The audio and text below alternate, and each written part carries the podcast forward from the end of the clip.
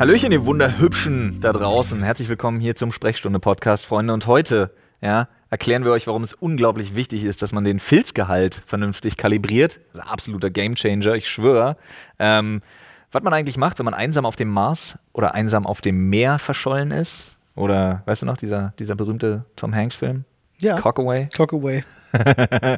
Ob es wichtiger ist, nett oder ehrlich zu sein, darum geht's heute. Und warum es so verdammt schwer ist, Komplimente zu machen. Freunde, ihr seid nicht nur unglaublich hübsch, wir haben auch noch eine hübsche Nachricht von unserem Werbepartner für euch. Hallo Freunde und damit herzlich willkommen zu eurem absoluten Lieblingspodcast, der Sprechstunde. Heute mir gegenüber auf der Couch Oliver, der einzig wahre Dombrowski. Der einzig wahre Dombrowski. Herr Dombrowski. Ich muss mit meiner Familie drüber sprechen, ob das so ist. Der einzig wahre Dombrowski. Wäre das nicht so ein inzestuöses Problem, wenn ich der einzig wahre Dombrowski wäre? Wieso inzestuös? Nee, das wäre das genaue Gegenteil davon. Mein Gehirn wäre fast schon biblisch. Warte kurz, mein Gehirn hat gerade gesagt, apropos inzestuös, Paul ist heute nicht dabei. Ich weiß keiner. Nein, um Gottes Willen. Manchmal sollte ich Sachen nicht sagen. Manchmal ist der Paul ist heute nicht dabei. Es tut ihm sehr leid. Er freut sich schon aufs nächste Mal. Paul hat Kita-Schließzeit und ich wollte gerade sagen, Paul spielt Babysitter, aber es ist auch absoluter Schwachsinn, weil Paul ist einfach mit seiner Tochter zu Hause. Entschuldigt, Leute, wir kommen gerade aus einem Livestream und mussten eine Stunde Minecraft machen und das hat uns alles zerstört. Das hat uns gebrochen, Alter. Ey, wirklich, ich hatte bei Minecraft, als du da angefangen hast mit irgendwelchen Hebeln und Schaltungen, ich habe mich gefühlt wie Physik 9. Klasse, wo man dann so diese technischen Zeichnungen vollenden muss mit, wo muss der Widerstand hin, bla bla bla, welche Schaltung muss dahin, damit irgendwie ein Kreislauf geschlossen und so weiter. Digga, bin ich raus. Bei Minecraft weil da nichts so funktioniert wie in der echten Welt. Aber du musst mir ganz kurz nochmal Herr Dombrowski, ja. Kommen wir doch nochmal zurück zum Thema Inzest. Ja. Was hat es damit auf sich? Warum spricht sie dieses Thema jetzt gerade so an? Was beschäftigt sie da? Ja, also ich war kürzlich Urlaub machen in Thüringen. Okay, Themawechsel. Wir hören übrigens, beziehungsweise Grüße gehen raus an die 2 Leute aus Thüringen, die uns auch zuhören. Grüße gehen raus. Freunde, nachdem die letzte Folge ja ein wenig persönlicher war, haben wir uns gedacht, werden wir heute mal ein wenig unpersönlicher und reden über Stuhlbeine. Nein, Quatsch, wir haben natürlich Themen, eure Themen dabei. Wir haben ein bisschen gekramt, Flo hat Fragen. Ja, ich habe so Deep Talk-Fragen tatsächlich. Sehr gut. Deep Dive und Deep Talk. Aber Stuhlbeine macht bei mir gerade tatsächlich was auf, weil wir haben so einen super ätzenden Boden, wenn man da so Sachen drüber. Nee, das ist gar nicht der Boden, logischerweise. Das ist ja das, was man drüber zieht. Wenn man bei uns die Stühle zieht, dann machen die so Schlieren. Das ist richtig schlecht. Schlieren? Schlieren. Weil die aus so einem Material sind, wo sich unten so der Gummi, wie als würdest du mit so einem, du hast den so Schlieren. Das ist doof. Ja, jetzt überlege ich gerade. Filzgleiter. Ja, Filzgleiter. Aber dafür klettern meine Kids zu sehr auf die Stühle und wenn die wiederum zu glatt sind, dann bringen die sich um. Gibt's da so ein Zwischending? Halbfilzgleiter? Halbgleiter? Wo du so den Filz, vielleicht mit so einem Schieberegler den Filzgehalt einstellen kannst auf Wunsch. Oh, kalibrieren Sie hier Ihren Filzgleiter selber. Filzgehalt 45%. Finde ich gut. Filzgehalt kalibrieren klingt auch einfach gut. Klingt super, Olli. Ja. Pass auf, ich würde mal reingehen in eine Deep Talk-Frage. Ja, ja. Und zwar fragt hier jemand, was ist eine Sache, die einem keiner beibringt, aber die man unbedingt lernen sollte? Eine Sache, die einem keiner beibringt, die man aber unbedingt lernen sollte, würde ich direkt als erstes sagen, dass der Herd heiß ist. Und das geht jetzt vielleicht ein bisschen Quatschantwort, aber das betrifft eigentlich sämtliche Szenarios, die meiner Meinung nach in die Richtung gehen. Jeder kann dir sagen, Achtung, der Herd ist heiß, aber du kennst ja das Sprichwort, das weißt du erst, wenn du selbst angefasst hast. Wissen ist nicht gleich Wissen. Wissen ist nicht gleich Erfahrung. Ja, ganz genau. Deswegen ja, aber ist halt so, muss ich jede Erfahrung machen? Also wenn es darum geht, diese Erfahrung zu haben. Guck mal, zum Beispiel, Gegenbeispiel. Ja? Ich weiß, dass mir Säure ins Auge tropfen nicht so schlau ist. Aber ich habe die Erfahrung noch nicht gemacht. Die Grammatik dieses Satzes war ganz schlimm. Wieso? Ich weiß, dass mir Säure ins Auge tropfen. Nicht so ach, okay, dann habe ich das falsch. Mein Kopf hat das gerade falsch zusammengehört, eventuell, keine Ahnung. Ja, das ist wahr. Aber das ist ein ganz guter Vergleich. Ist natürlich eine sehr viel schlimmere Sache. Da reicht dir das Wissen darüber. Ja, aber die Erfahrung brauchst du nicht. Aber die Erfahrung zu haben, würde dem Ganzen natürlich eine Schwere geben. Also ja, weil ich blind wäre. Ganz genau. Das wäre schon schwer. Das wäre schon schwer. Und damit hättest du, was Säure ins Auge träufeln angeht, definitiv eine andere Einstellung dazu, ja, als andere Leute, die nur aus Wissen sprechen. Weil jetzt ist auch egal.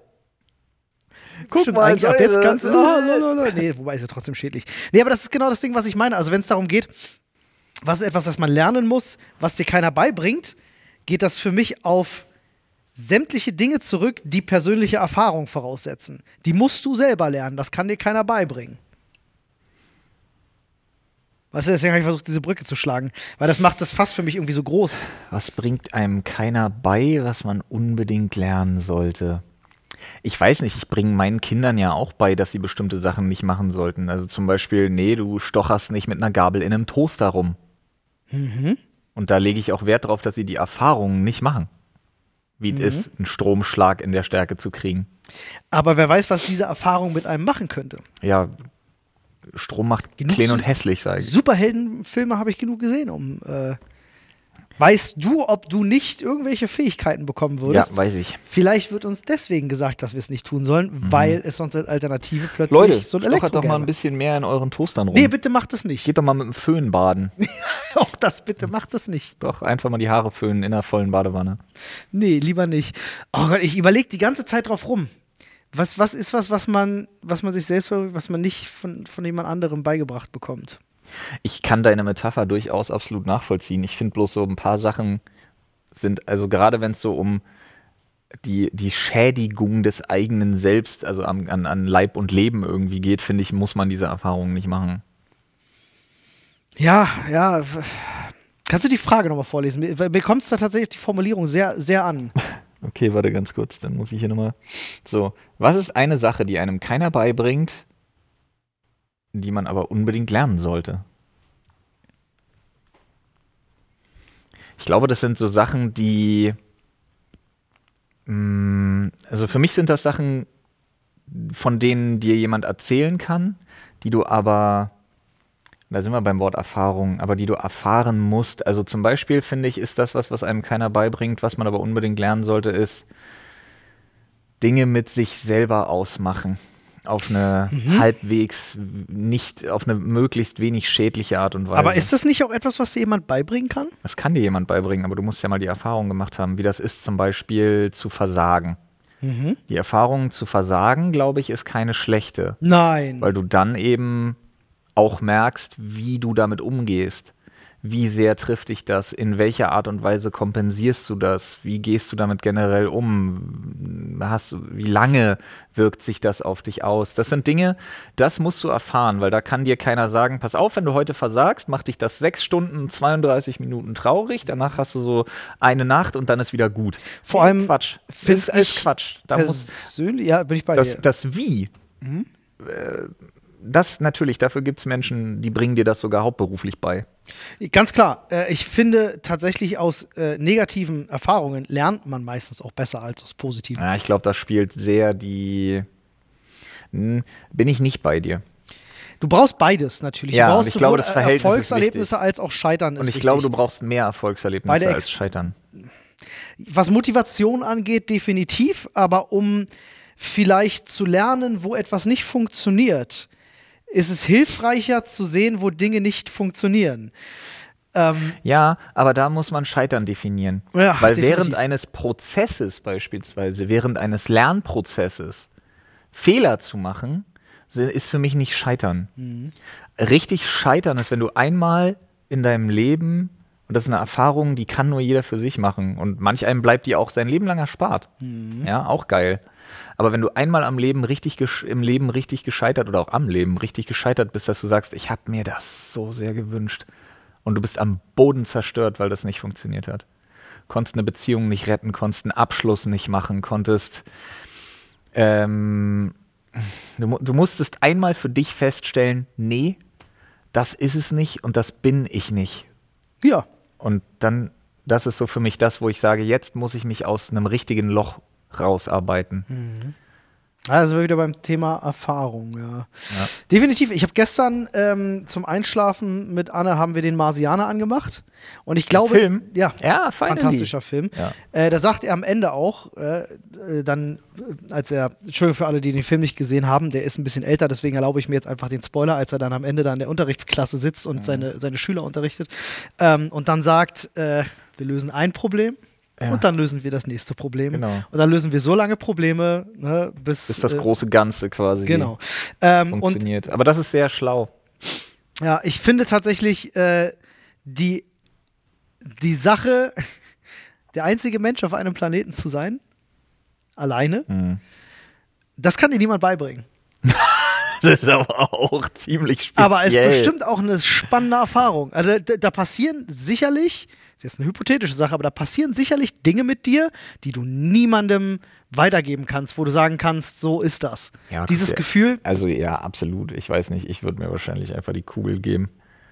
Aber also es muss ja jetzt nicht der Mars sein, aber gib dir doch den Bro, der jetzt einfach 3 Monate auf einem Boot überlebt hat. Ohne Strom, ohne alles, ohne Segel und so weiter. Was ist der mit seinem Katamaran? Ist irgendwie kaputt gegangen? Die Bordelektronik ging kaputt? Alles war am Arsch. Ich habe das ehrlich gesagt nur am Rande mitbekommen. Ich weiß darüber leider gar nicht so viel. Der ist mit dem Katamaran irgendwie los und wollte so eine krasse Tour segeln. So und hatte nur seinen Hund dabei? Viel zu weit. Und der hatte seinen Hund noch dabei. Schrägstrich Hündin. Bin mir jetzt gar nicht sicher. Ist egal. Tier. Hundetier. Und der einfach 3 Monate es geschafft hat, aufgrund seines Wissens. Nur ist er auch noch Foodblogger, was ich richtig witzig finde. Der ist nicht nur begeisterter Segler, sondern der ist Foodblogger und kannte sich extrem gut aus, welche Fische und Meeresgetier du einfach roh essen kannst, weil Feuer machen ging nicht. Der war halt auf so einem Ultraleicht-Ding und der hat einfach 3 Monate mit seinem Hund zusammen überlebt. Das heißt, er hat genug Essen und rohem Fisch und Regenwasser. Das ist natürlich toll, dass er Regenwasser sammeln konnte. Ja, weil nicht zu verdursten ist sehr viel schwieriger als nicht zu verdursten. Und es geht auch viel schneller. Mhm. Und der ist halt nur zufällig gefunden worden nach 3 Monaten von einem Helikopter irgendwo da Mexiko, krass. Ewigkeiten von der Küste weg. Völlig krass. Und ich bin mir sicher, du kannst dich. Das ist ein gutes Beispiel für diese Frage. Er war in gewisser Weise vorbereitet durch Dinge, die er gelernt hat. Natürlich durch sein Foodbloggertum, das hat ihm geholfen. Aber ich glaube generell, alles, was dazugehört, in so einer Situation bestehen zu können, das kann dir niemand beibringen. Nee, das kann dir keiner beibringen, wie auch. Niemand erwartet ja, in so eine Situation zu kommen, geschweige denn hoffst du jemals, in so einer Situation zu sein. Aber wie viele Leute auch einfach aufgegeben hätten. Ja, bestimmt. Überleg mal, 1 Monat und du denkst dir, ey Digga, hier ist nur Meer, nur Wasser. Aber 2 Monate. Aber wie willst du da aufgeben? Das sind einfach 61 Tage. 3 Monate, Alter. Das ist mit Sicherheit Wahnsinn. Eine der Sachen, unfassbar. Eine der Erfahrungen, die die wenigsten Menschen da draußen machen. Dieses ganz aufs Einfachste runtergebrochene Überlebensinstinkt und die Motivation, die man daraus zieht. Dieses... Ja. Wenn wir wieder bei Mark Watney wären, dieser Moment, wo er in der Station steht und sagt, ich werde hier draußen nicht sterben. Ich weiß, dass das auch tatsächlich eine Sache ist, die mit meinem ADHS zu tun hat. Aber warum zur Hölle, frage ich mich gerade, ob der in den 3 Monaten sich auch mal einen runtergeholt hat. Ja, mit Sicherheit. Ob das ein Problem wird irgendwann, dass du dir halt denkst, boah, Digga, ist ja auch langweilig. Ja. Dann guckst du deinen Hund an und denkst dir, guck mir nicht zu. Hör auf, geh raus. Achso, du meinst auf dem Boot? Ja, sicherlich. Ich meine, in den 3 Monaten. Also auf dem Mars garantiert. Mark Watney garantiert. Ja, gut, aber jetzt tatsächlich auf dem Boot. Ich meine den Boot, Bro. Ich weiß nicht, ob dein Körper nicht dauerhaft unter so einer Anspannung bleibt und das eine einfach der Sachen ist, die dann einfach dein Kopf nicht passiert, einfach so. Na, ich frage mich legit, ob du, wenn du weißt, okay, gut. Vielleicht hast du die Energie dafür auch gar nicht. Ich bin so die nächsten 3 Tage irgendwie safe. Ich habe hier so 4 Fische und Wasser für die nächsten 72 Stunden. Jetzt ist mir einfach nur langweilig. Weiß ich wirklich nicht. Ich habe auch keine Ahnung, ob der Körper da nicht einfach in so einen Überlebensmodus... in so einen Überlebensmodus... Vielleicht kannst du Fische damit anlocken. Ja, Bella. Oh Gott, oh Gott. Ja, vielleicht. Ich habe gar keinen Plan. Oh Mann, ey. Ich weiß jetzt nicht, wie da der Nährwert ist, aber ja, wer weiß, vielleicht schaltet dein Körper in so einen Überlebensmodus, wo eine gewisse, ja, wobei, also selbst in so einem Überlebensmodus weiß ich nicht, ob da unbedingt so ein Sexualtrieb ausgestellt wird, weil das ja die grundsätzlichste Form des Überlebens beim Menschen ist ja die Fortpflanzung. Jetzt weiß ich nicht, wie das bei uns gestrickt ist, ob du in so einer Notfallsituation, die sich über so Wochen zieht, ob sich das dann erledigt oder nicht. Ja, gute Frage, aber da kann vielleicht der ein oder andere Biologe mal aufklären bei uns im Reddit. Vielleicht findet man da das ein oder andere ja raus, wie das ist. Oder vielleicht kann man den einfach mal fragen. Ja, jetzt verstehe ich auch, warum das Deep Dive-Fragen sind. Ja. Ich mag ja so ein Philosophiekram, mag ich echt ganz gern. Ja, kann man immer mal machen, ne? Ich habe hier natürlich auch noch deutlich mehr Fragen, die in die Richtung gehen. Und zwar, das hier finde ich auch immer ganz interessant, einfach nur mal hypothetisch logischerweise, wenn du von einer Verschwörungstheorie deiner Wahl mit absoluter Sicherheit sofort wissen könntest, was die Wahrheit ist, welche würdest du wählen? Und wir hatten kürzlich im Podcast eine ganz ähnliche Frage, nämlich von welcher wir uns wünschen, dass sie wahr ist. Ja, aber das ist ja was anderes. Das ist ja was anderes. Wenn ich wissen könnte, ob sie stimmt oder nicht. Ob die Erde wirklich flach ist, halt dein Maul. Nein, natürlich nicht. Es gibt so Sachen, die sind absolut ausgemachter Blödsinn. Aber ich finde so Politintrigen finde ich einfach unfassbar krass. Und ganz ehrlich, ich weiß nicht, hast du dieses Michael Moore 9/11-Ding damals gesehen? Mhm. So, wer dann da alles ausgeflogen ist das Problem ist halt, das meine ich gar nicht.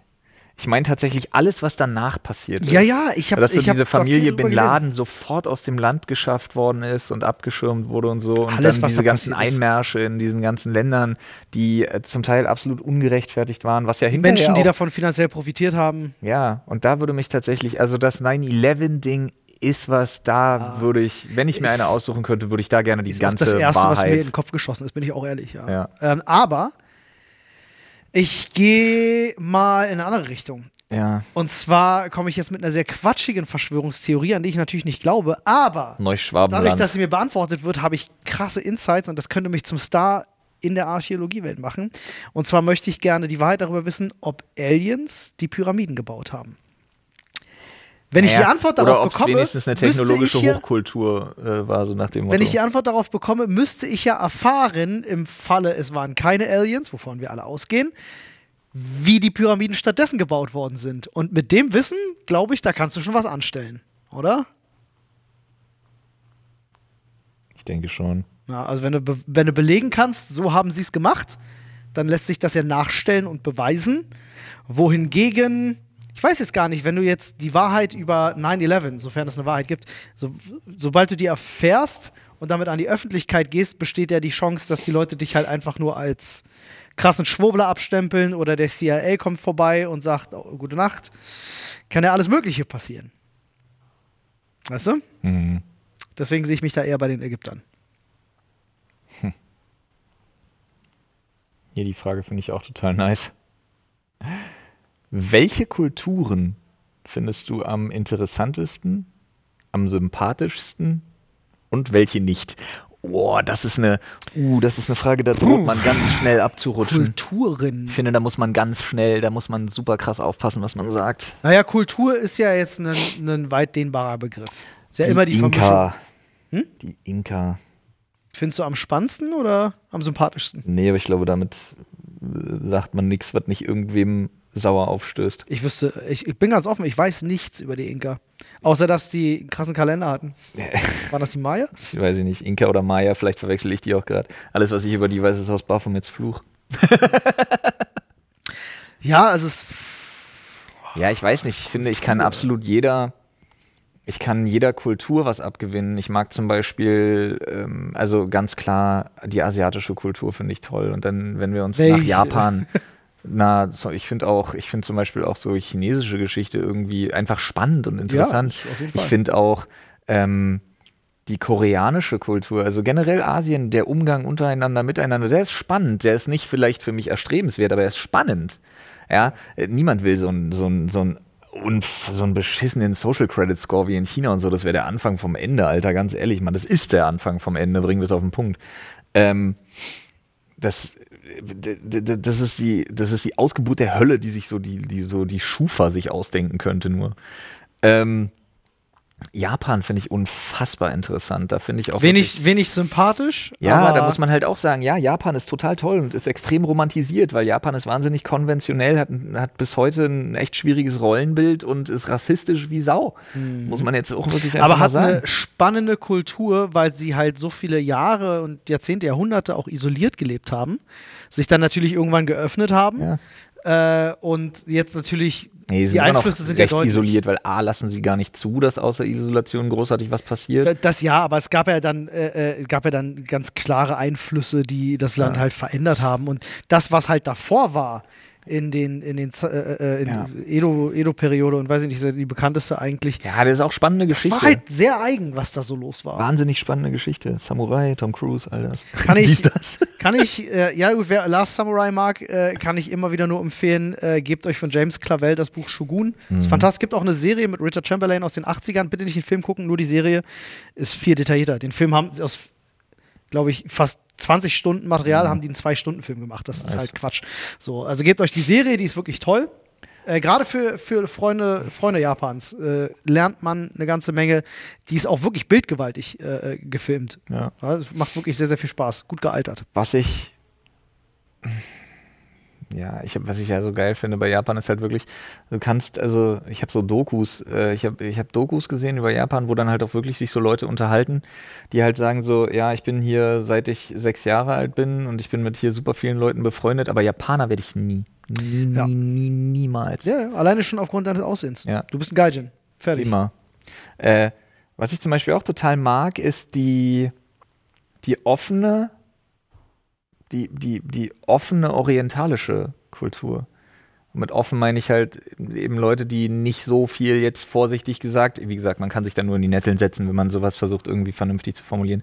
Aber die Leute, die halt nicht so die Religion leben wie andere, keine Ahnung, ihr wisst im Zweifel einfach, was ich meine. Aber zum Beispiel, wir haben, meine Familie hat ganz, ganz tolle iranische Freunde. Da wollte ich gerade hin, witzigerweise. Ja, genau. Und das wollte ich gerade sagen. Das sind so Sachen, die sind so herzensgute, so tolle, so offene, gastfreundliche Menschen einfach. Mit einer extrem reichen Kultur. Und muss man jetzt vielleicht an der Stelle für den einen oder anderen nochmal betonen, aber Kultur ist nicht Religion. Ja, es gibt halt auch echt eine Menge Klappspaten. Absolut. Also es gibt sicherlich Orte, in denen Kultur und Religion sich vermischen. Ja, definitiv. Aber ich finde auch gerade zum Beispiel, ich habe ja einen aramäischen Freund, einen guten, und kriege da viel über die aramäische Kultur mit und finde das auch extrem spannend. Und das ist ja jetzt wollte ich gerade seinen uralte Namen droppen, Kultur. Aber du hast es nicht getan, also kann ich es auch nicht machen. Was?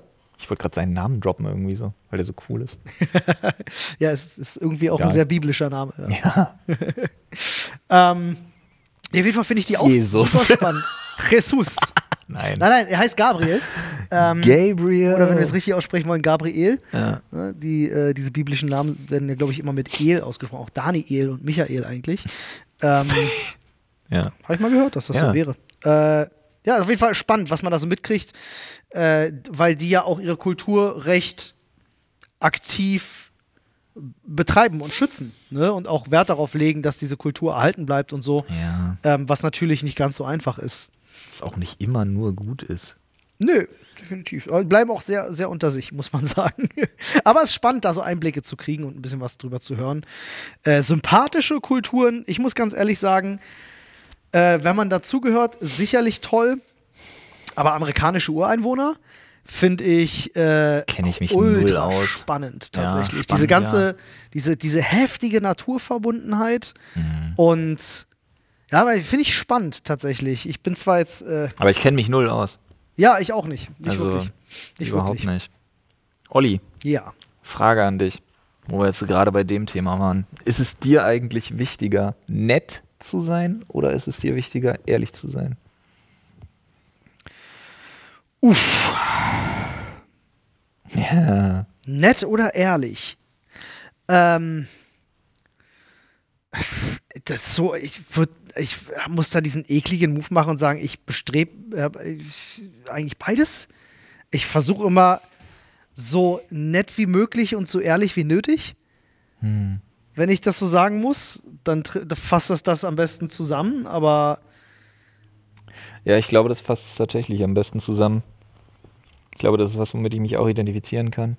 Ich bin, also wenn mich jemand nach meiner ehrlichen Meinung fragt, ja. Manchmal, du hast ja sowas, so wie ist das? Do you see comfort or irgendwas? Dann gibt es dann doch diese zwei Sachen. Ja, ehrliche Antwort oder bequeme Antwort. Ja, naja, und manchmal einfach so, du kannst ja eine Situation auch einfach lesen. Und manchmal geht es ja jetzt gar nicht darum, jetzt jemandem irgendwie weh zu tun, indem man jetzt so wahnsinnig ehrlich ist, sondern einfach höflich zuvorkommt und einfach nett zu sein. Ich versuche das dann gut zu verpacken, tatsächlich. Ja, gut verpacken, ja. Manchmal ist es halt schwierig. Also, wenn ich jetzt eine Person nicht unbedingt verletzen muss, aber wenn jemand meine ehrliche Meinung wirklich einfordert zu irgendwas, wird er oder sie immer bekommen. Aber dann ist es auch safe, dass die ehrliche Meinung da gerade gefordert ist. Mhm. Ansonsten versuche ich... Das muss schon klar kommuniziert sein, ja, definitiv. Ansonsten versuche ich schon, ja, konstruktiv natürlich auch, ne? Ist ja auch immer konstruktiv sein, ist ja auch immer eine Form von ehrlich sein. Gerade wenn es um Kritik geht. Aber prinzipiell, ich versuche auch schon einfach nett zu sein. So, es gibt Menschen, die das nicht so können. Nee, gibt's definitiv. Es gibt einfach Menschen, die sich dann wirklich hinstellen und sagen, ja, aber ist ja nur ehrlich. Wo ich mir dann denke, ja, aber es ist auch verletzend. Und wenig empathisch. Und manchmal machst du dich mit deinem, ja, sorry, ist halt einfach nur ehrlich, auch einfach zu einem Arschloch. Mhm. Absolut. Geht's dir denn gar, also ganz ehrlich, ja, aber es ist halt nur, es ist doch aber die Wahrheit. Und ich finde das so krass. Hast du ja die Diskussion dann schon verlassen. Ja. Also da hast du ja schon eine so Austausch, findet da nicht mehr statt. Es gibt wirklich Menschen, ich kenne Menschen sehr gut, die so Prinzipienreiter dann sind und die dann wirklich, oder Reiterinnen, das ist überhaupt nicht geschlechterspezifisch, und die dann halt wirklich darauf beharren, einfach nur mit dieser obersten Prämisse, ja, aber es ist ja nur ehrlich. Naja, regt mich auf. Ja, das spricht einfach nur die Bequemlichkeit dann aus den Menschen, sich nicht umstellen zu müssen, sich nicht für andere verbieten. Ich glaube, das ist einfach ein wahnsinniger Mangel an Einfühlungsvermögen und Taktgefühl. Ja, ja. Das ist ja auch, wird auch zunehmend schwerer, glaube ich, für Menschen empathisch zu sein, habe ich das Gefühl jedenfalls. Mhm. Ich weiß nicht, woran es liegt, aber ja, für mich ist generell eine der großen Motivationen in meinem Leben, warum ich mich verhalte, wie ich mich verhalte, ist, dass ich persönlich für mich das Konzept Lügen einfach nie ausgelebt habe. Also ich bin halt jemand, ich versuche, ne, weil wenn es jetzt darum geht, Ehrlichkeit, ne, das ist so ein bisschen weit gestreckt. Ich versuche halt nie, irgendwie mich in Lügenkonstrukten zu verlieren, weil ich immer weiß, also ich bin der festen Überzeugung, man verliert dabei immer, weil früher oder später kommt sowas immer ans Tageslicht. Man kann halt einfach nicht gewinnen. Plus, du kannst ein Kartenhaus halt immer nur X hochstapeln. Genau, ich selber würde zerbrechen unter dem emotionalen Druck zu wissen, ich muss irgendeine Lüge aufrechterhalten. Gott, das ist ein Gefühl, was ich nicht ab kann, niemandem wünsche und es hasse. Deswegen ist für mich, ich versuche durchs Leben zu gehen und einfach nicht zu lügen. Heißt das jetzt, dass ich immer ehrlich bin? So, das ist jetzt natürlich die Frage, da bin ich wie du, sag, wenn jemand 100% Ehrlichkeit fordert, kriegt er von mir 100% Ehrlichkeit. Ansonsten ist das ja eine aktive Entscheidung, wie weit mache ich das Ehrlichkeitstor auf? Wie viel Ehrlichkeit lasse ich durch? Mhm. 10%, 100%, das entscheidest du ja dann ganz aktiv. Mhm. Das hat ja... So, ich sag mal, ehrlich sein und lügen erstmal direkt nichts miteinander zu tun. So, ich versuch's dann. Und das ist ein Hot Take. Also nach deiner Erklärung macht es Sinn, aber so als wenn das einzelne Ehrlichkeit Sinn. Und ja, Lügen ja. Hat ja nichts miteinander ich versuche das immer so zu erklären, dass man die Perspektive versteht, ja. Weil das bei mir so funktioniert. Und wenn jetzt zum Beispiel, nehmen wir an, jemand würde zu mir kommen und sagen so, ey, yo, keine Ahnung, sehe ich in dem T-Shirt dick aus. Ja. Dann würde ich demjenigen ja oder nein sagen. Würde ich sagen so, pff, ja doch schon, nimm vielleicht. Aber dann würde ich nicht sagen so, ja, siehst dick aus. Würde ich nie so sagen. Ich würde sagen so, zieh mal eine größere Größe an vielleicht. So. Haben also, Sie, probier doch mal eine Nummer größer. Ja. Ja, ich meine, manchmal ist es auch wichtig. Manchmal ist es ja auch so ein bisschen, um Leute zu schützen. Weiß ich nicht. Ist wahr. Ja, aber nee, sonst, ich hatte Menschen in meinem Umfeld, deren Leben war, in solchen Konstrukten zu leben. Und das ist immer was gewesen, wo ich drauf geschaut habe und mir gedacht habe, wie kann man das wollen? Wie kann man das für sich selber wollen? Das ist doch so ein Stress. Ich bin mir sicher, dass du dann einfach 30 Jahre früher an einem Herzinfarkt sterben wirst. Weißt du, das ist so, brauche ich nicht. Leben ist hart genug. Da braucht man nicht noch den Stress on top. Nee, dann würde ich tatsächlich, wenn ich mich aber entscheiden müsste, würde ich lieber ehrlich als nett sein. Ja, ich glaube ich nicht. Ja, verständlich. Also ich glaube, ich wäre tatsächlich... Extrem persönliche Entscheidung. Ich glaube, ich wäre tatsächlich gegenüber anderen lieber nett. Aber das liegt wahrscheinlich auch einfach daran, dass es so ein Ding ist, was ich mir für mich selber wünsche. Ich glaube,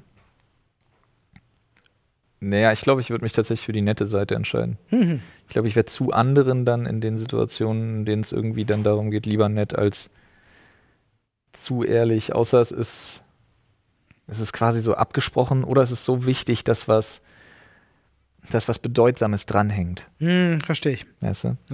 Ich erinnere mich da immer zum Beispiel an die Situation mit meinem Opa, der ganz seltsam immer, das war so diese typische Situation, die können ganz viele Leute wahrscheinlich nachvollziehen, dieses so, man sieht sich halt einmal im Jahr zu Weihnachten gefühlt, sonst ist da nicht wirklich viel Kontakt, das kennt sicherlich der ein oder andere. Aber dann wird dir ständig vorgeworfen, du würdest dich ja nie melden. Das ist ja nun mal leider bei älteren Menschen so, dass da irgendwie so eine Verschiebung in der Wahrnehmung stattfindet. Und dann kannst du natürlich dann auch nett reagieren und sagen, gut, du rufst jetzt trotzdem zum Geburtstag an und du machst jetzt dann, wenn man aufeinander trifft, bist du halt einfach trotzdem nett zu demjenigen und tust so, als wäre das nicht so. Ne? Aber da überwiegt dann bei mir die Ehrlichkeit. Da will ich dann niemandem was vormachen und bin auch ganz offen so und denke mir halt so, hey, wir sehen uns halt einmal im Jahr, da ist kein gegenseitiges Interesse, lass uns das doch einfach nicht heucheln. So, das heißt nicht, dass ich dann nicht irgendwie diesen Abend mit jemandem verbringen kann und ein nettes Gespräch führen kann, um Gottes Willen. Aber ich würde mir nie was vormachen und dann so dieses Heiti-Teiti-Ding aufrechterhalten und so tun, als wenn alles okay ist. Und denke, ich nehme das einfach für mich dann hin und weiß einfach, da ist kein gegenseitiges Interesse, damit kann ich wunderbar umgehen. Das ist ehrlich dann für mich, weißt du? Dann auch dementsprechend damit umzugehen. So. Und nicht jetzt unbedingt auf nett zu machen, nur weil es Familie ist. Bin ich bei dir. Ich hatte hier so ein richtig schönes noch. Oh Gott, ich habe weiter gescrollt. Warum habe ich das denn gemacht? Wow, da sind viele Fragen eingesendet worden. Ja, aber die sind um Gottes Willen nicht alle nur so geil. Aber ich hatte, wieso tue ich das? Ganz kurze Sekunde. Ja, Olli. Kein Problem. Wir überbrücken diese Wartezeit mit ein wenig Fahrstuhlmusik. Ah ja, hier. Pass auf. Welches ist dein Lieblingszitat? Hatten wir das nicht neulich? Kann sein, aber ich habe einen anderen Take was dazu. Ähnliches? Ja. Nicht stimmt, haben wir über eigene Zitate gesprochen. Das weiß ich nicht. Ich glaube, das war eine Folge, da warst du gar nicht dabei. Da war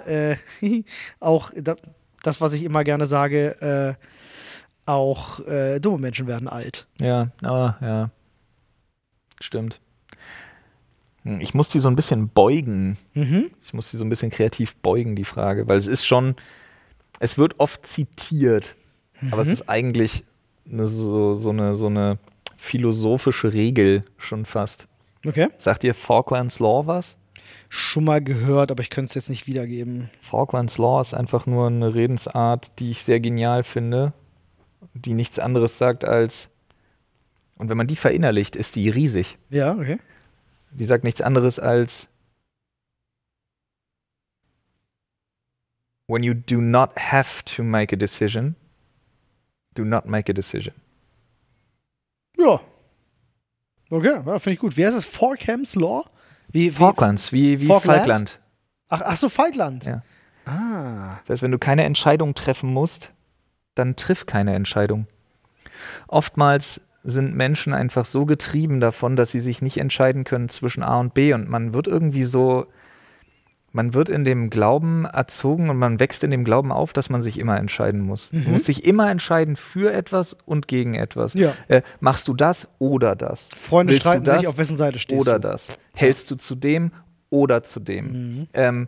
Willst du das werden oder willst du das werden? Willst du heute noch raus oder willst du irgendwie das und, also willst du Erfolge, hier, warum machst du deine Hausaufgaben nicht? Willst du erfolgreich werden oder willst du nur mit deinen Freunden rumhängen? Blablabla. Jetzt mal ganz blöde.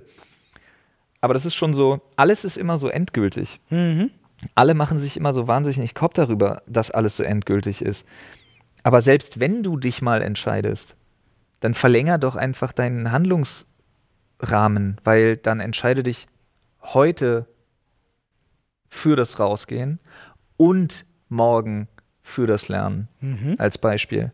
Dann hast du zwar eine Entscheidung getroffen, aber du hast beide drin. Und für mich ist beide Entscheidungen quasi treffen, ähnlich gelagert wie keine Entscheidung zu treffen. Und manchmal glaube ich, muss man sich selber einfach ein bisschen schütteln und sich vor Augen führen, es ist nicht nötig, mich zu entscheiden.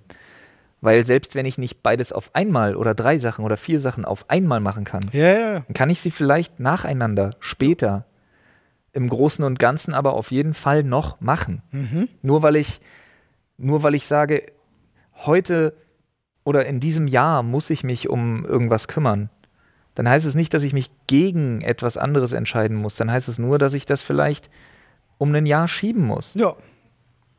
Ja, so viele Menschen ärgern sich dann eher um den Umstand, es nicht gemacht zu haben, statt zu begreifen, ich kann es ja noch machen. Ja, ja, absolut. Und dieses ständige sich selber an eine Wand stellen, wie bei so einem Erschießungskommando und sich damit auseinandersetzen, dass ich muss mich jetzt entscheiden, mache ich's oder mache ich's nie. Nee, wenn du keine Entscheidung treffen musst, dann erlaube dir doch einfach selber mal, keine Entscheidung wirklich zu treffen und zu sagen, ja, werde ich sehen. Soll ich es wirklich machen oder lasse ich es lieber sein? Wenn nicht jetzt, wann dann? Ja, Falklands Law, kann ich noch nicht, finde ich cool. Fällt Wenn nicht hier, Olli, sag mir, wo denn sonst? Oh, es klingelt. Spannend. Und jemand geht zur Tür, vielen Dank. Dieser jemand hat eine viel zu große Kamera in der Hand. Wilde Sache. Freunde, heute gibt's Werbung in eigener Sache. Wir haben nämlich ein paar Fragen an euch. Denn wir haben uns gedacht, wir wissen's alle, Werbeunterbrechung, oh Gott, nervt. Deswegen möchten wir euch ein bisschen besser kennenlernen, damit wir einfach ein bisschen besser auf euch zuschneiden können, was wir euch ausspielen. So sieht's aus und deswegen einfach hier in unserem Linktree gibt es einen Link, wir teilen das auch nochmal bei Instagram, eine Umfrage, bitte mitmachen, nehmt ein paar Minuten eurer Zeit, beantwortet die Fragen für uns, wäre super interessant und dann können wir mit diesen beantworteten Fragen losgehen und die passenden Partner für uns und euch suchen. Denn noch besser als einfach einen Podcast hören, also unseren Podcast hören ist sowieso beste Leben, müssen wir gar nicht drüber reden, aber wenn wir dann auch noch Werbung drin haben, wo ihr sagt, boah, ist geil, wusste ich gar nicht, dass das gibt, das ist ja noch gleich Win-Win-Situation. So sieht's aus. Also einfach mal bitte ausfüllen, falls ihr... Dauert 5 Minuten. Dauert 5 Minuten. Falls ihr keine Lust habt, einen Link einzuklicken, sondern direkt tippen wollt, könnt ihr auf go.podstars.de/ds einfach eintippen und da mitmachen, würde uns wirklich helfen. Ansonsten ist der Link, wie gesagt, in der Podcast-Beschreibung. Jetzt geht's schon weiter direkt mit dem Podcast. Danke fürs Zuhören. Kuss auf eure Nuss. Olli. Jawohl, das, so nennt man mich. Über welches Kompliment freust du dich am meisten? Boah, über gar keins. Also jetzt mal Real Talk. Natürlich freue ich mich, wenn ich ein Kompliment bekomme. Das dauert aber bei mir so ungefähr 3 Wochen, bis ich verarbeitet habe, dass ich ein Kompliment bekommen habe und dann freue ich mich auch drüber. Mhm. Es dauert nur für mich extrem lange, Komplimente anzunehmen. Flo kann da wahrscheinlich ein Lied drüber singen. Ich bin nicht nur sehr schlecht da drin, Komplimente zu geben, ich bin eigentlich noch schlechter da drin. Wobei, ich weiß gar nicht, in was ich schlechter bin. Ich bin in beidem echt schlecht da drin. Ich bin schlecht im Komplimente machen und ich bin auch schlecht im Komplimente annehmen. Nee, du bist schon schlecht im Komplimente annehmen. Machen geht's, wenn sie nicht zu deep sind. Ja, es darf, wenn sie nicht kitschig und aufgetragen sind. Es darf nicht über ein nices Shirt eigentlich nicht hinausgehen. Ja, das Ding bei mir ist, schade, weil du bist so ein... Appreciation funktioniert bei mir anders. Da muss man mich verstehen. Du bist so ein Mensch, der eigentlich so viele Komplimente auch verdient hat. Deswegen ist das so witzig. Ja, aber in meiner Welt, sorry, dass ich immer so rede, als wenn ich irgendwie so ein Autist bin, für den alles anders funktioniert. Nee, die Sache ist ja, dass ja nun mal jeder, und das verstehen viele Menschen, aber auch sehr viele und damit zu viele nicht. Jeder hat seine eigene Welt. Total. Jeder lebt in seiner eigenen Gefühlswelt und jeder lebt in seiner eigenen Erfahrungswelt und Lebenswirklichkeit. Deswegen hasse ich wirklich wenige Sachen so sehr, wie als wenn Menschen immer alles vergleichen. So dieses typische, ja komm, ist doch nicht so schlimm. Es geht doch so und so viel schlimmer, wo du dir denkst, nee, weißt du doch gar nicht, wie sich das für mich anfühlt. Halt doch mal dein Maul.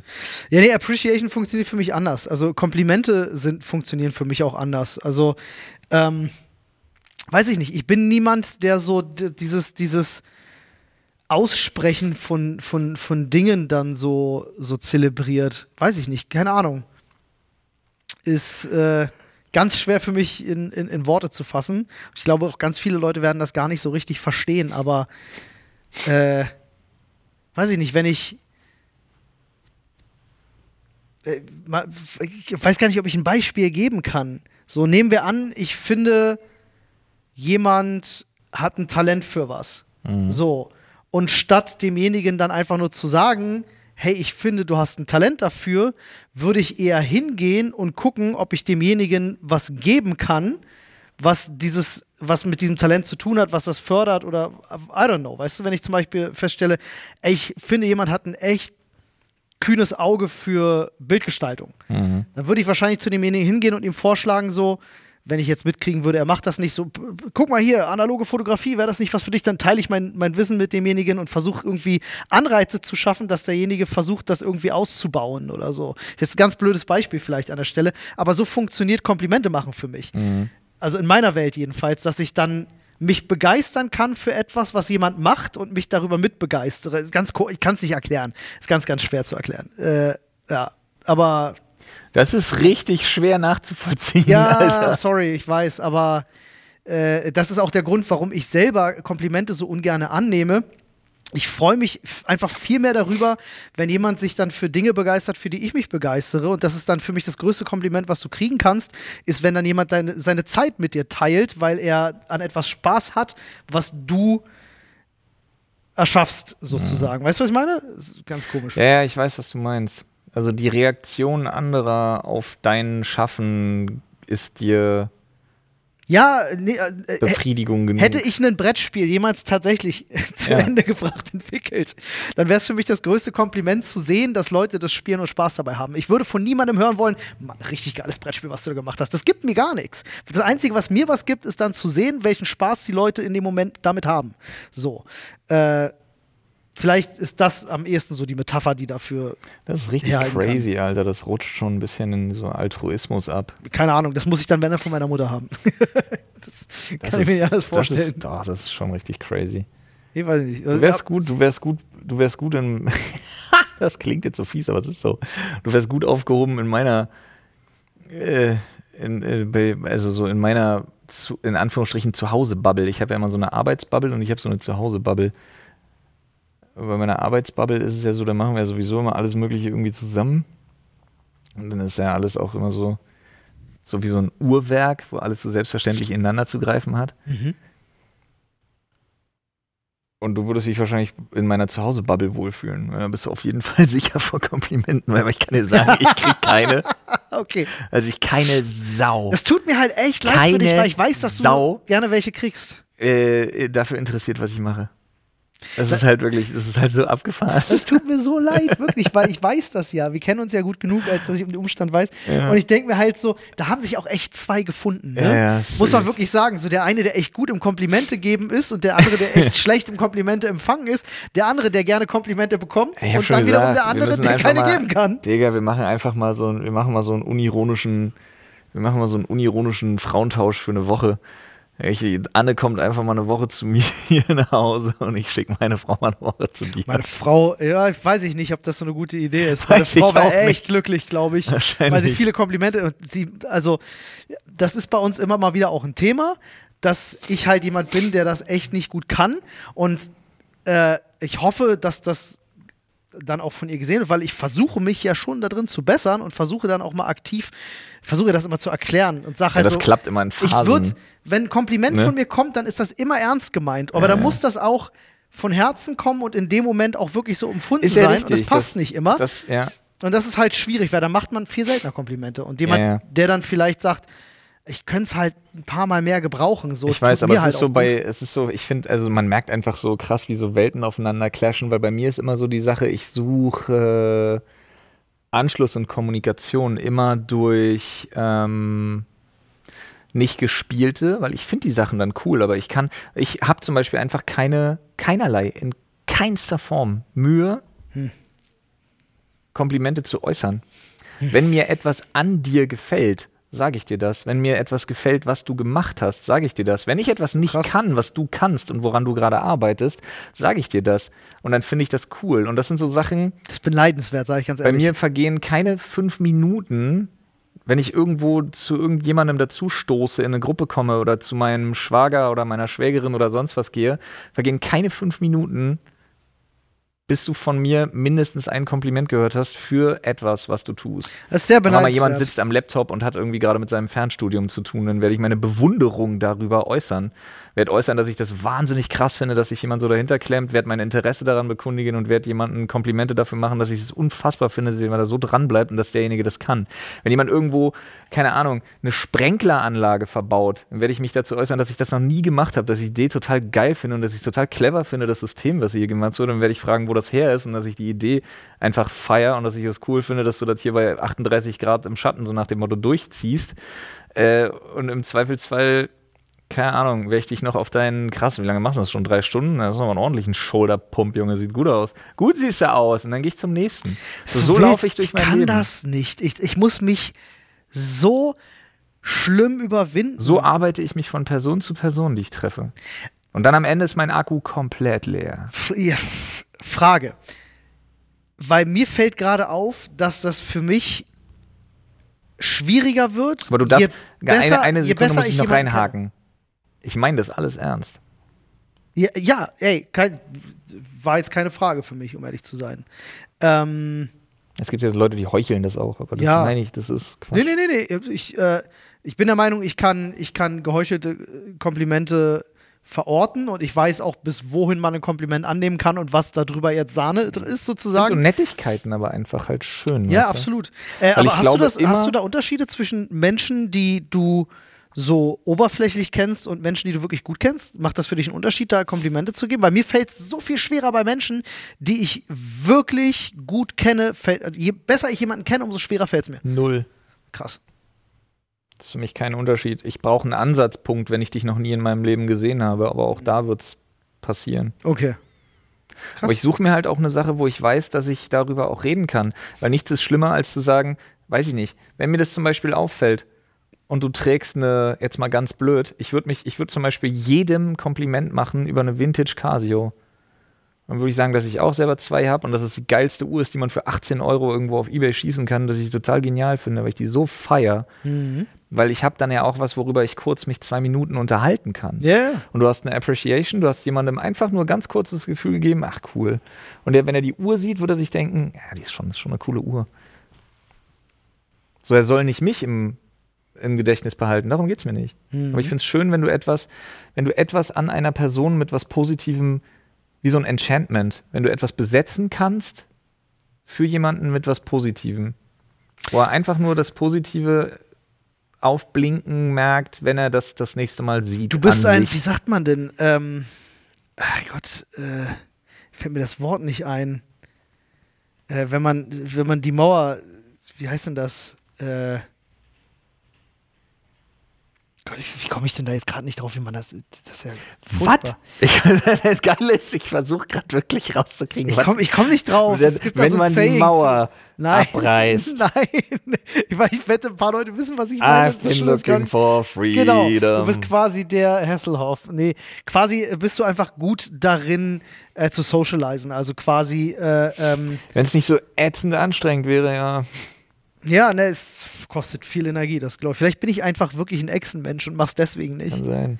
möglicherweise. Ich weiß auch, dass nach sowas mein Akku extrem alle ist. Ich merke das tatsächlich. Ich bin dann richtig gehend erschöpft nach einer Weile, je nachdem wie viele Leute und so und wie lange. Und dann finde ich es eher anstrengender bei Leuten, die ich nicht so gut kenne, weil ich ein völlig anderes Auge fürs Detail brauche. Aber hat das was mit dem Komplimente machen zu tun? Oder ist das vielleicht einfach so, mit je mehr Menschen du zu tun hast, umso mehr sinkt dein Social-Akku? Weil ich kenne das zum Beispiel sowieso, von meiner Frau, die ist auch so, je mehr Menschen da sind, umso schneller ist ihr Social-Akku alle. Aber das fällt auch, also ich kann dir zum Beispiel sagen, es hat wahnsinnig viel damit zu tun, dass das macht ja auch eine Spirale auf. Guck mal, wenn du wie ich zum Beispiel da Wert drauf legst, das für andere zu machen, dann beschäftigst du dich schon auch oft damit, warum das eigentlich keiner bei dir macht. Mhm. Das hat schon auch viel damit einfach zu tun, dass du dir dann denkst, so, okay, krass, gibt's da wirklich nichts? Und das ist so. Das ist wahrscheinlich du stellst dir eher die Frage, ob die Leute dir keine Komplimente machen, weil es nichts zu komplimentieren gäbe. Ja, genau. Statt wie in meinem Fall jetzt die Frage zu stellen, und das ist das Absurde, was ich meiner Frau immer versuche zu erklären, was einfach wie eine fucking Ausrede klingt. Ich bin ganz offen von außen betrachtet. Empathisch genug bin ich dafür. Wenn ich sage, je mehr ich dich mag, umso weniger Komplimente wirst du von mir kriegen. Das klingt halt dumm. Ja, klingt. Aber es ist die Wahrheit. Und da bin ich wieder bei dem Punkt, ich lüge nicht. Das ist echt weird.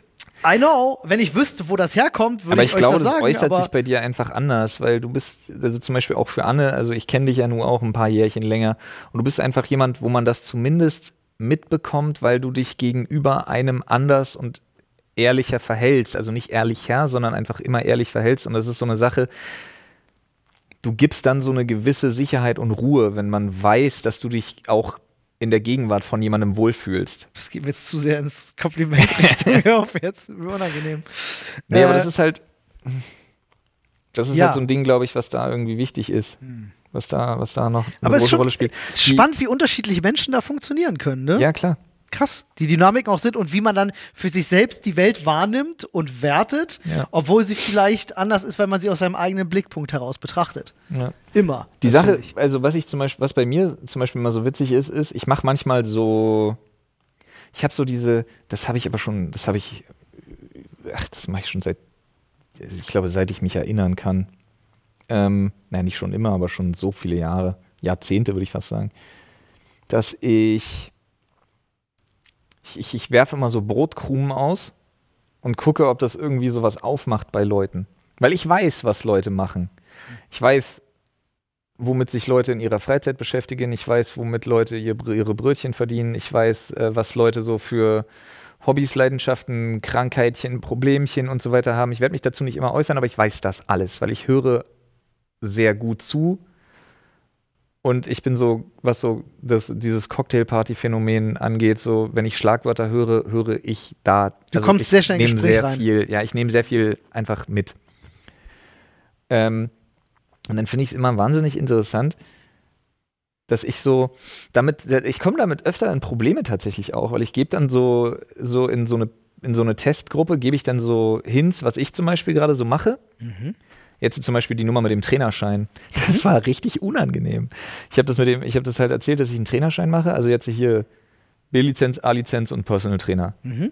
Ja, jetzt am Mittwoch habe ich Abschlussprüfung. Yes. Hoffen wir mal, dass ich es nicht verkacke. Ihr werdet es hier erfahren spätestens. Jetzt am Mittwoch in einer Woche oder? Ja, jetzt am Mittwoch. Jetzt am Mittwoch, ja.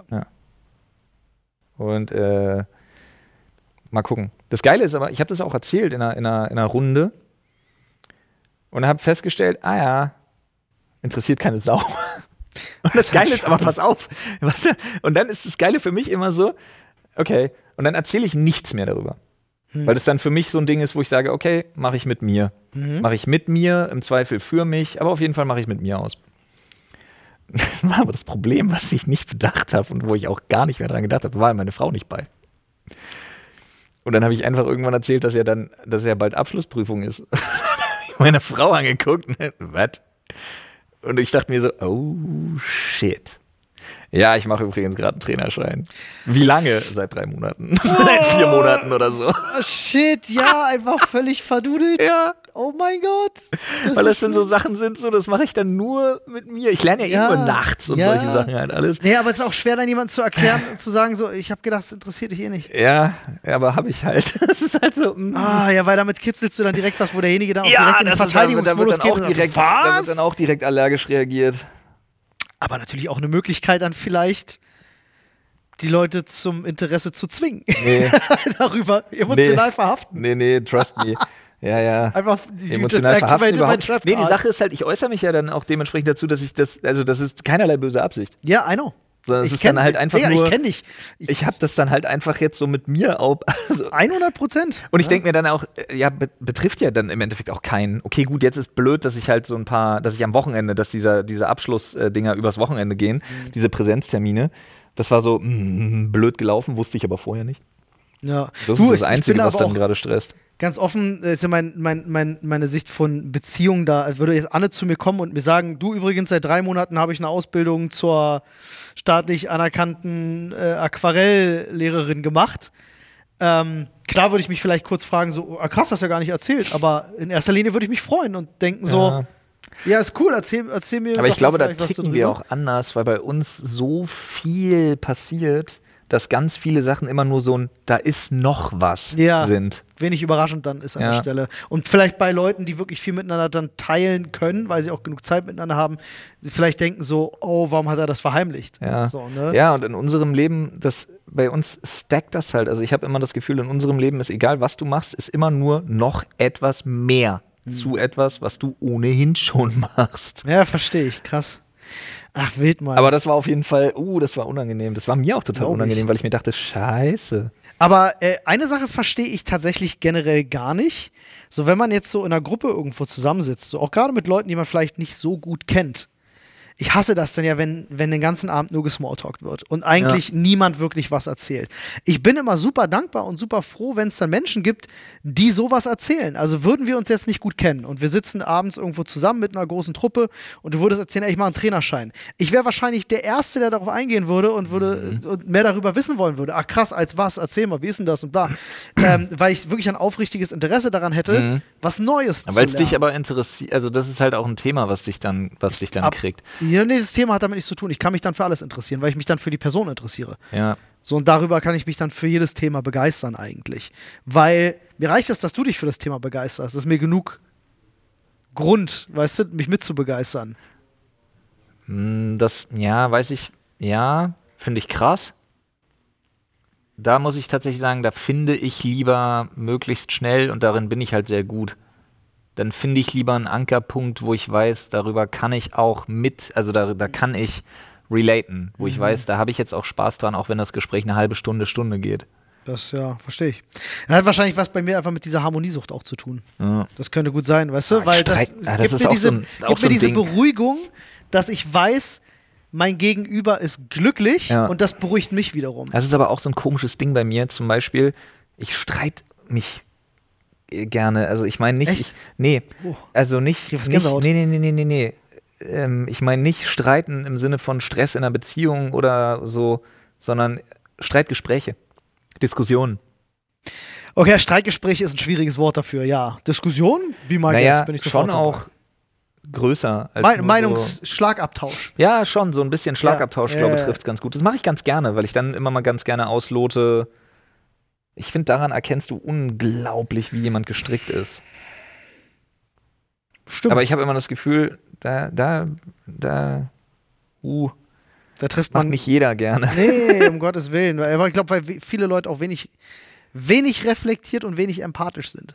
Ja. Naja. Zunehmend vielleicht. Zunehmend wenig empathisch. Habe ich so das Gefühl aktuell. Aber naja. Hatte ich dir ja vorhin erst von einer gewissen Erfahrung erzählt. Aber ich bin mir sicher, unsere Zuschauer und Zuschauerinnen können davon Lieder singen, wenn man in der Familie aufeinander trifft, dass es einfach bestimmte Themen gibt, die man ganz bewusst vermeidet. Politik zum Beispiel. Weil das echt ätzend werden kann. Ja, wenn man plötzlich feststellt, dass die Leute, die man eigentlich ganz gut leiden kann, vielleicht Ansichten teilen, wo du dir denkst, wow, krass, bist du unsympathisch. Ja, das stimmt. Ja, das stimmt. Das macht halt auch viel auf und macht auch viel kaputt. Ah, ist wirklich so. Wenn du nach 3 Stunden feststellst, oh krass, ist ja ein Arschloch. Ja. Schade. Ja. Ist gerade eben richtig nice. Und dann ist auch wieder auszuloten, kannst du damit leben oder nicht? Und für mich gibt es so ein paar Sachen, wo ich dann denke so, nee, wir werden uns wohl nicht wiedersehen. Ja, ja, oder ich habe keinen, also wahrscheinlich werden wir uns wiedersehen zu den regelmäßigen Terminen wie Geburtstagen und Weihnachtsfeiern, aber freue ich mich drauf? Interessiert es mich? Ja, okay, ich hätte jetzt gar nicht so Familie groß aufgemacht, sondern auch mehr so erweiterter Bekanntenkreis, nenne ich das auch immer. So Freunde von Freunden, wo du weißt, die sind auf deren Geburtstagen auf jeden Fall da. Da unterscheide ich gar nicht. Aber ein freundlicher Händedruck ist ja auch angebracht, aber ansonsten muss ich mich mit demjenigen ja oder nicht noch das ist ja das zusammensetzen. Schöne. Unsere oder Erde, ich hab Bock drauf. Manchmal habe ich halt auch Bock drauf. Ja, das war. Ansonsten ist unsere Erde ja ein sehr, sehr großer Ort. Ja. Es gibt eine ganze Menge Menschen, das ist das Schöne. Wenn man keinen Bock auf jemanden hat, muss man sich ja auch gar nicht mit dem beschäftigen. Ja, da gab es gestern auf Twitter eine Sache, wo ich mich, ich war so kurz davor zu schreiben, habe mir aber gedacht so, nee, komm, hör auf, du schreibst nie unter sowas, also lass es sein. Gestern in den Trends war Hashtag Zwangsgebühr. Ja. So, weil gab einen großen Bericht in der Bild-Zeitung, dass Dunja Halali gesagt hat, bei mir wird auf Twitter jeder geblockt, der das Wort Zwangsgebühr nutzt. Und dann, mein Gott, sind die Leute auf sie losgegangen. Kannst du dir vorstellen? Und Leute, die halt gesagt haben, wie kann sie sich denn hinstellen und das sagen? Und ich denke mir halt so, ja, Moment mal, weil es ihre fucking freie Entscheidung ist und niemand von euch hat das irgendwie in irgendeiner Art und Weise zu kommentieren, wenn sie jetzt der Meinung ist, zu sagen, Digga, ich habe halt einfach schlechte Erfahrungen gemacht mit Menschen, die dieses Wort benutzen und block die jetzt weg. Ja, dann ist das halt so. Mhm. Weißt du, dann lass die doch einfach, warum muss man sich darüber jetzt aufregen? Weißt du, keine Ahnung, finde ich alles immer, naja. Wenn du einen Allwissenden treffen würdest und dieser würde sich bereit erklären, dir genau eine Frage zu beantworten, welche Frage würdest du stellen? Boah! Lass uns mal aufmachen, dass er nicht in die Zukunft gucken kann. Ansonsten finde ich es zu groß. Ja, sonst hätte ich tatsächlich auch nach den Lottozahlen gefragt, glaube ich. Ja. Er kann nicht in die Zukunft gucken. Kann nicht in die Zukunft gucken. Nee. Aber er weiß alles. Ja. Absolut alles, immer sekundenaktuell. Oh, es sind so Fragen in meinem Kopf wie, sind wir allein? So, wäre ja schon cool, da mal eine definitive Antwort zu haben. Aber ich würde diese Frage nicht stellen, weil ich mir viel zu sicher bin, dass das nicht so ist. Wir einfach nur zu klein sind, als dass wir schon irgendwas gesehen hätten. Ich glaube, meine Frage würde dann tatsächlich, wenn ich einen Allwissenden treffe, hat sich die Frage nach Spiritualität und gibt es irgendwas ja auch schon erledigt. Das ist ja dann schon beantwortet. Also dahingehend muss ich auch keine Frage stellen. Weißt du? Gibt es Gott? Ja, mich, bitch! Ja, das ist so, die Frage hat sich dann erledigt. Ja, natürlich gibt es irgendwas dann. Ja. Deswegen, bin ich gerade ganz, ganz schwierig. Was würde ich dann fragen? Wenn ich einen dritten Arm hätte, was wäre die beste Stelle dafür? Ich bin mir sicher, er würde Kopf sagen. Ich bin absolut sicher, er würde nicht Kopf sagen.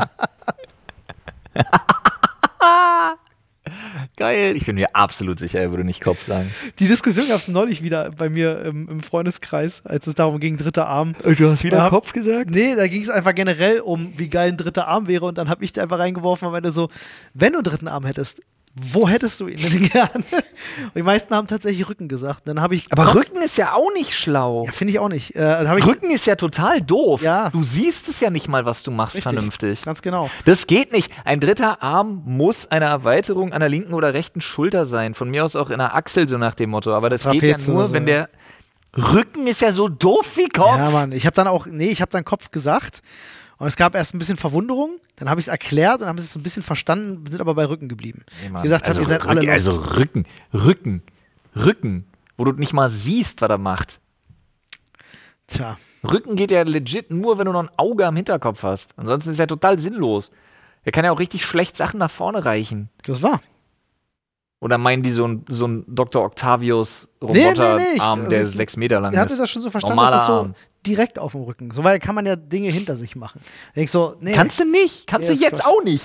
Es wild wie diese. Du kannst jetzt nichts Vernünftiges, Sinnvolles hinter dir machen. Nee, könnte ich nicht. Das würde mich stören. Das würde drücken im Rücken, dass ich einen Arm da jetzt habe, während ich sitze. Aber du könntest dich krass abstützen immer so. Ja, das stimmt. Mhm. Das stimmt. Ja. Spannend, wie diese Frage sich wieder in den Vordergrund drängt. Es ist halt eine Wahnsinn. Der großen Fragen der Menschheitsgeschichte. Wo waren wir gerade? Bei dem Allwissen. Hat dieser Vogel Strauß da auf dem Wallpaper, das wir uns gerade angucken, ein riesiges Arschloch? Es sieht so aus, ja. Wow, wir haben hier gerade so ein Windows-Wallpaper und das geht gar nicht, was uns da entgegenguckt. Das war schon ein bisschen eklig. Welche Frage? Ach so, der Allwissende. Der Allwissende. Welche Frage würdest du ihm stellen? Ich glaube, ich habe erst überlegt, ob die Frage total egoistisch ist. Aber wenn das eine Frage ist, wo man dann selber die Allgemeingültigkeit irgendwie ergründen kann, glaube ich, wäre die sehr wichtig zu klären.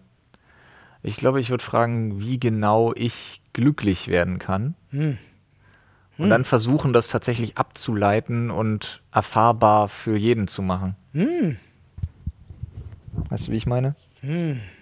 Oh, wow. Es mag kein allgemeingültiges Rezept geben, aber es gibt ja auf jeden Fall dann im Zweifelsfall ein Rezept, wie gesagt, wo man irgendwie in der Lage ist, abzuleiten, wie das für andere auch funktionieren könnte. Was, wenn er dir dann so eine kryptische Antwort geben würde? Digga, wie, indem du mir diese Frage nicht stellst. Dann hau ich ihm eine rein und sag, hast nicht kommen sehen, ne? Da sagt er, doch. Ja, in dem Moment. Geschehen. Ist richtig. Dann hält er mich auf mit seinem dritten Arm. Ja. Ja, das hast du nicht kommen sehen. Ja. Oh, dritter Arm im Schritt ist auch nicht schlecht. Man kann immer unanieren, ohne dass es einer sieht. Extrem. Und meinst du, hast du den dann daneben oder anstatt deines Penis? Wie so ein kleiner, der daneben hängt. Das ist so ein. Der wäre praktisch. Kinderarm mit Babyspeck. Oh Gott. Hör mal auf.